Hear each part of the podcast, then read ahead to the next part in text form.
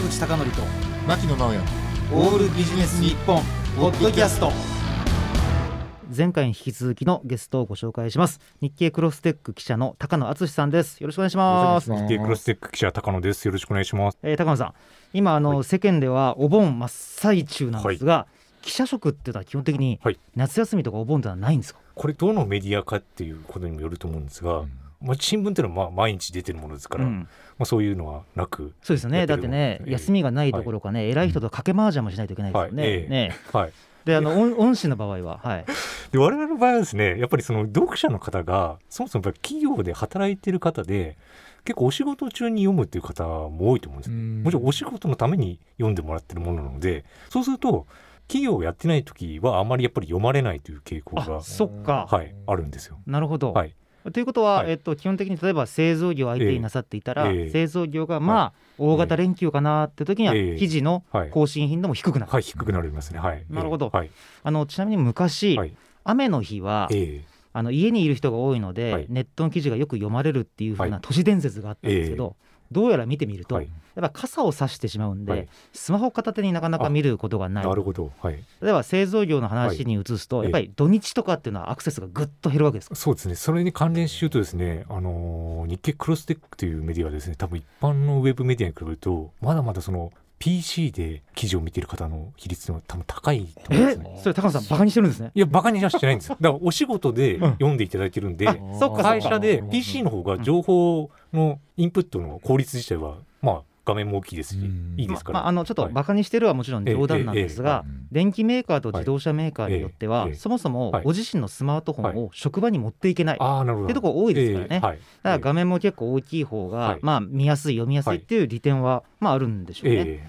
で高野さんの話に戻すと、やっぱり連休はなしなんですか？いやいや、あの、うん。なので、普通に連休もあります。はい。じゃあちょっとなんか勝手ながら24時間365日のメディア人のイメージがありましたけど、えやっぱりちょっと特殊な、まあ、特殊っていうか特定の方を相手になさっているんで、はい。そこら辺は結構柔軟なんですね。読む方に合わせたやっぱりライフスタイルということになりますね。はい。えあの高野さんちなみにこれ興味本位で聞くんですけど、技術記事ってえ僕ははい。文系だった人が書くとはいすごい難しいと思ってるんですね。はははなるほど。ねその場合ってこれテクノロジーの解説としてはい間違ってんじゃないかっていう苦情って相当くるんですか、あのー逆にですね、うん私も実は理系なんですけど、じゃあ理系が書いたら間違えないかって言ったら絶対そんなことないんですよ。うんなんでかっていうと結局理系を出てると言っても本当にそのたくさんある学問分野の中のほんの一部をやっていてしかもそこで学んだ頃っていうのはほとんど別に企業でそのままなんかその製品の技術として使われたりしてるわけではないので、うん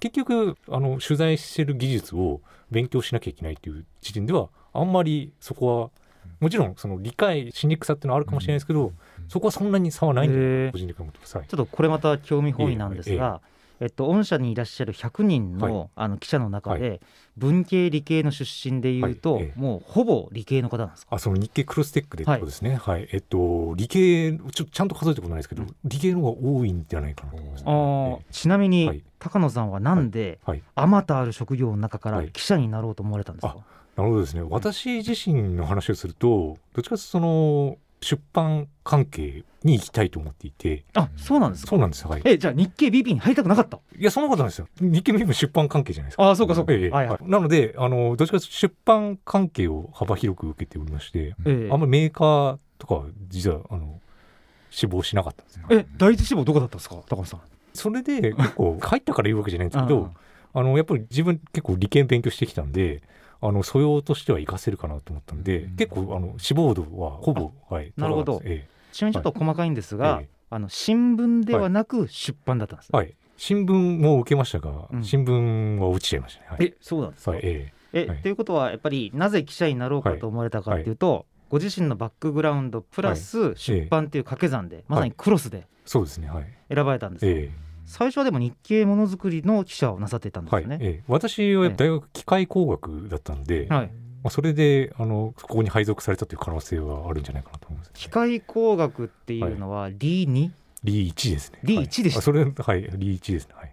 大学名が出ちゃいました。あそう。あはい。え。え？リーチとかリーニって言い方するのって東大しかないんですよ。なんかないと思います。あはいええ。失礼しました、いえ。じゃあそこのところはちょっとぼんやりと別に隠してはないんですけど、隠してはないけどね。はい。はい。ちょっと言い方がいやらしいんでカットにしてください。まあ、それちょっと 出し方がなんかすごい、はい、カットはい。続きで言うと、はいはまあ、今確かに出身大学を語るっていうのもはい。ちょっと自流的にどうかっていう感じありますよね。はい。ね。あのちなみにはい。僕この前はい。新しい、本の帯ができたんですけど、1978年生まれでどうしても書きたいって言うんですよ。編集者が。わかります。あのプロフィールになんとなく欲しい情報ではあるんで。でももう今時まあそうですね。はい。生年月日いるかって、はい。あすみません、もうやめときます。はい。はい。ちなみに高野さん、はい。あの学生の頃好きだったものとかってあるんですか？学生の時に好きだったの、うん。あその出版関係に行きたいって思ったものもやっぱり本が好きだったんで、はい、あの記者というより編集者に憧れてっていうところはあったかもしれないですね。あのまだ長い会社人生ですから、はい。出版部に移動なさるってこともあり得るわけでしょ、あり得るとは思いますが、はい、ええ。あまりご自身は今は希望なさっていない。希望してないわけではないんですが、はい、可能性がどうかなっていう感じです。はい、あの記者の方のお仕事って、はリスナーの方はなかなか想像しにくいところがあるんですけど、まあ、大体、はい。えっと、コロナ前はいだったら1週間あるとしたらどれくらいの方にインタビューなさってたんですか、あーまあ多い時はやっぱり週、まあ、毎日取材が入るような時もありますからその対面の取材と、うん。まあ、例えば発表会で会う方とか、まあそのいろいろ含めるとうーんまあ10人とか。1週間で？おーすごいな。多い時はえですね。ということはですよ、えまあ多い時はってことははい。平均の5人としてもはい。年間50週ぐらいありますから、ええ。1年間で200人とか300人ぐらい。ごめんなさい。そういう意味で言うと、うん。月刊誌ってやっぱりそのこもる時期があるんですよ。はいはい。1週間ぐらいですね、はい。ずっともうひたすら記事を特に特集とか書いてる時なんかはずっと記事を書いてたりするんでそういう時は人に全然合わない週とかってもあるんで、はい、ってことはエイヤーで100人ぐらいってことですか年間。そうですね。はい。それぐらいは合うんじゃないですか、あのええ。これね、僕と牧野さん同じコンサルタントやってるんですけどうん一、人の人に会うときに結構予習って必要じゃないですか、はいはいはい。でそれを100人繰り返すって相当なノウハウだと思いますよ。あのーこれ技術系の取材ですと、ん。事前に会う方が分かってる場合と必ずしも分かってない場合もあるんですよ。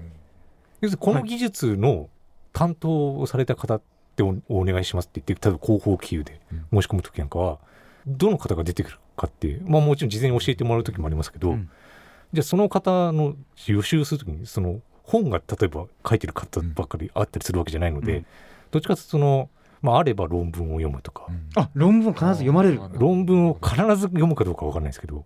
でもあったらまあざっとは目を通す。その技術について取材する時はあの読める時は読みます、うん。はい。えいやぱり大変なんですね。大変です本当に、はい。ちなみにあまりにも朴突すぎて、ええ。インタビューにならなかった例ってないんですか？いやいやあのやっぱり話がなかなか盛り上がらないなっていうのもあって、そういう意味では確かに予習不足の時は盛り上がらないとかうん。ツッコミが甘かったとかですね。掘り下げが甘いとかっていうことはあると思うんですあのちなみにはい。2時間時間を拘束されたのに、はい。たったの2行かよって怒る人っていないんですか？あのー面と向かってそんなに言われることはないですけど、ええ。そう思ってる方はいっぱいいるんじゃないかなあと思う。えあの出版社とか新聞によっては、ええ事前に原稿を見せないじゃないですか、はい。そしたら、はい。い、やー俺が言いたいのこういうことじゃなかったんだけどなっていうクレームってないんですか？あの うちも見せないんですけど、はい。いや知ってます、はい。もちろん。はい。見せ見せないってことを事前に言うんで、ああなるほど、はい、大体聞かれるんですよ。広報の人から広報のええ。ごめんなさい見せられないんでっていうと、まあ、そこで納得してもらえるんで。その事前の納得があるかないかあなるほど。ええ。じゃあ最後の質問ですけれど、はいインタビュー受けて2時間拘束されて、はいええ。謝礼ないのかよっていう人っていません？あえっとだそれも事前に、まあ、特に大企業の候補の方は分かってるんで聞かないですけど、うん。あの聞かれた場合はないですというふうに言うんで、はい。はい、あのこれは高野さんの周りにあるあの資本関係のある会社じゃないので、ええ。安心してほしいんですけど、なんか謝礼なかったら断りますって僕が言ったら、はいうちに乗ったら有名になりますよっていう人あがいたんです。ーはい。いやー俺これなかなか言えた言葉じゃないなと思って、あのーはい。そのそのうん。発言を私心からその批判はできないのは、はい。我々も言わないだけで結局そのなんですか逆に言うとわ我々謝礼を払わないんでその取材を受けるも受けないもその方々がどう考えるか次第じゃないですか。だはいはい。からまあその実際有名になりたいからって言って取材を受ける企業とかあるんですか？人もいいるんじゃないですか？ああ逆に取材してくださいっていう問い合わせってくるんですか？取材してくださいっていうのはいっぱいあります。嘘。えそうなんだ。えそれって効果あるんですか？えいやあまりないです。あまりないんだ。あだからこれ聞いてる人は ええ。あの売名と思ってやったら全然意味これ性格の悪いところだと思うんですけど、うん。取材してくださいって言われると、うん。やっぱ身構えますよね。あー、なんかその裏に何かあるんじゃないか、ええ。あるいはご自身をなんかこうビジネスにつなげようとしてるんじゃないかっていえうことですか、ええ。えあー。いやもちろんなんなんていうんですかね、えっと、なんかそういう側面をこう一切排除しますとかっていう、うん。そもそもそういうことできないですから、うんね、我々がいくらいやそのその行動の目的なんでって言っても、それは世の中どうなるかっていうのは我々もコントロールできないところなんで、うん。まあ、それは結果論になるとなるほど思うんですけど、はいえ高野さんちなみに、はい。あの新型コロナウイルスとともに、えはいあのどうしてもこう米中の経済戦争っていうのが日本企業に襲いかかっているってえいう側面はあると思うんですが、はい。最近あのご取材なさっていて、えやっぱり米中の問題って大きいなって感じられたことってありますか？えあそれはやっぱりありますありますよね。うん。はいええ。はい。例えば？いやもう今週もなんかいろいろすごいニュースがね、うん。あの領事館閉めたりとか。領事館閉めたりとか、はその対抗措置がうん。増えても、どんどんやっぱり関係が悪化している中で、うん。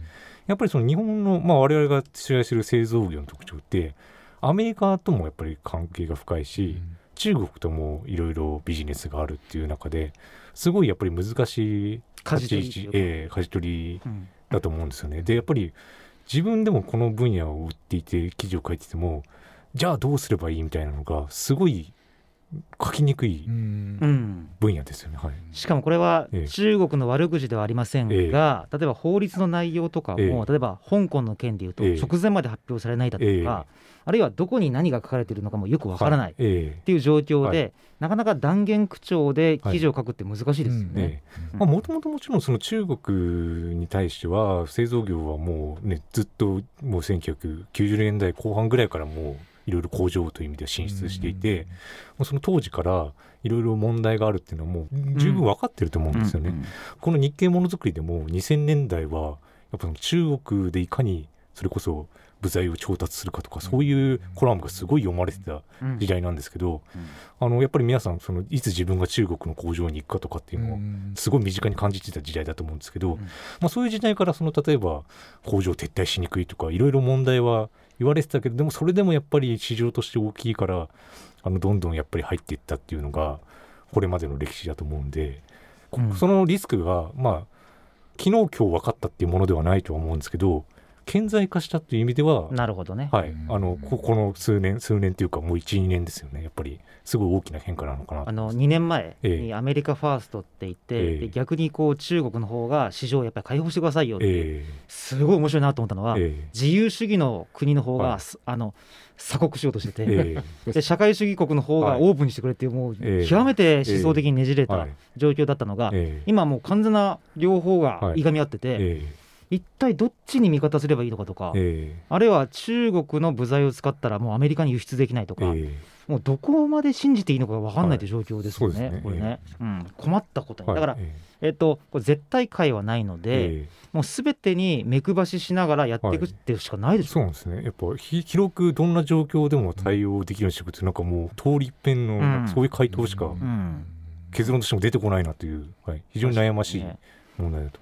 だから10年ぐらい前から言ってますけどやっぱりこう分散ってことになるんですか、うん。そうですね。分散というか各地でこうグローバルっていうふうに展開というよりもええ。どっちかというとこうもう巣ごもりというかね、うん。もう一国で完結するというふうなうん。側面っていうのもうん。やっぱこれから見なきゃいけないんでしょうね、両睨みっていうことをしなきゃいけないんでしょうね、あのマーケティングで有名なあのダン・ケネディっていう人がいて、はいダン・ケネディという人は口癖のように、はい。1という数が一番悪いんだって言ってたんですね。うん。一社だけの取引先、うん。一社だけの調達先、うん。で僕は最初は儲かるんだったらね選択と集中がいいんじゃないかって思ってたんですけど、うん。今本当にそのダン・ケネディの言葉が思い出されますね、ええ分散が重要だうんことですね。なるほどねところで高野さんあの先週もご紹介いただきましたが、はえー米中経済戦争まあズバリこう取り扱ったわけではありませんが、はい。アフターコロナ、はい。あるいはウィズコロナで、ええ。えー、と我々の考えていかないといけない内容がどんどん多岐にわたってくると思うんですが、はい。えーそのタイミングで、はい。えー、と新しくムックを出されたということで、はい。えー、とアフターコロナ見えてきた7つのメガトレンド、はい。あの多くのキーパーソンへの方々のインタビューと、はい。えー徹底した、えー現地取材がまあ売りとなっているということであります。はい。そしてね最後にすごくこれ難しい課題だと思うんですけれども、高野さんがその製造業をご担当されているということで、製造業のものづくりの現場というのは、はどうしてもやっぱり人が集ってっていう部分っていうのがあると思うんですね。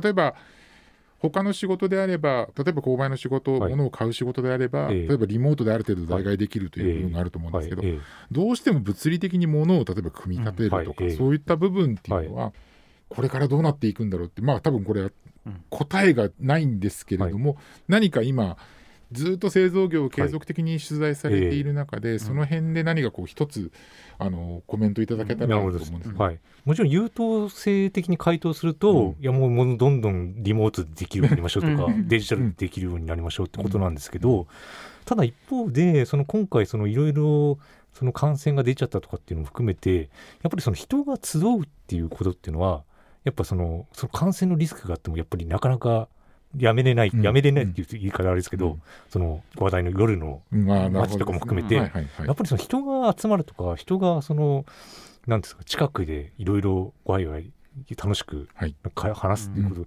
それ自体がすやっぱすごい価値のあることなんだってそいううのを改めて実感したんですよ。うん。でやっぱりそのちょっといろいろ現場主義だとかって揶揄されるようなところもあると思うんですけど、まあそれでもやっぱりそのいろんなコストとか払ってやっぱり人が集まってたっていうのはやっぱそこになんかやっぱ価値があるからだと思うんですよね。だからやっぱりそのただ手段とそのなんそこから得られるなんていうんですかね効果っていうのは、ある程度分離できるところもあると思うんで、うん。じゃあその集まったことでどういう価値があったんだろうとか、うん。どこが本質なんだろうどこがリモートできるんだろうっていうのはその深く掘り下げるチャンスなのかなと。なるほど。いう、はい、気はしましたね。はい。おっしゃる通りですね。ですから、え何でもかんでもリモートできるわけじゃないし、はい。ええでも何でもかんでも今まで通りに、はい。まあ、みんなで集って集まってええ。ワイガヤしてっていうところでもないし、じゃあその間どこにどうするのかっていうところを見分ける際にはやはり価値、創出する価値というのがええ。すごく重要だというはいことですね。えはい、えはい。わかりました。あのちなみに、はい。それら世界の先端の情報も含めて、え日経クロステックで多分連載とか記事が次々アップされると思いますので、もしよかったらリスナーの方も一度ご覧になってください。はい。えーということで日経クロステック記者高野敦さんでした。ありがとうございました、はい。どうもありがとうございました。坂口孝則と牧野直哉のオールビジネス日本ポッドキャスト今回はここまで。次回もお楽しみに。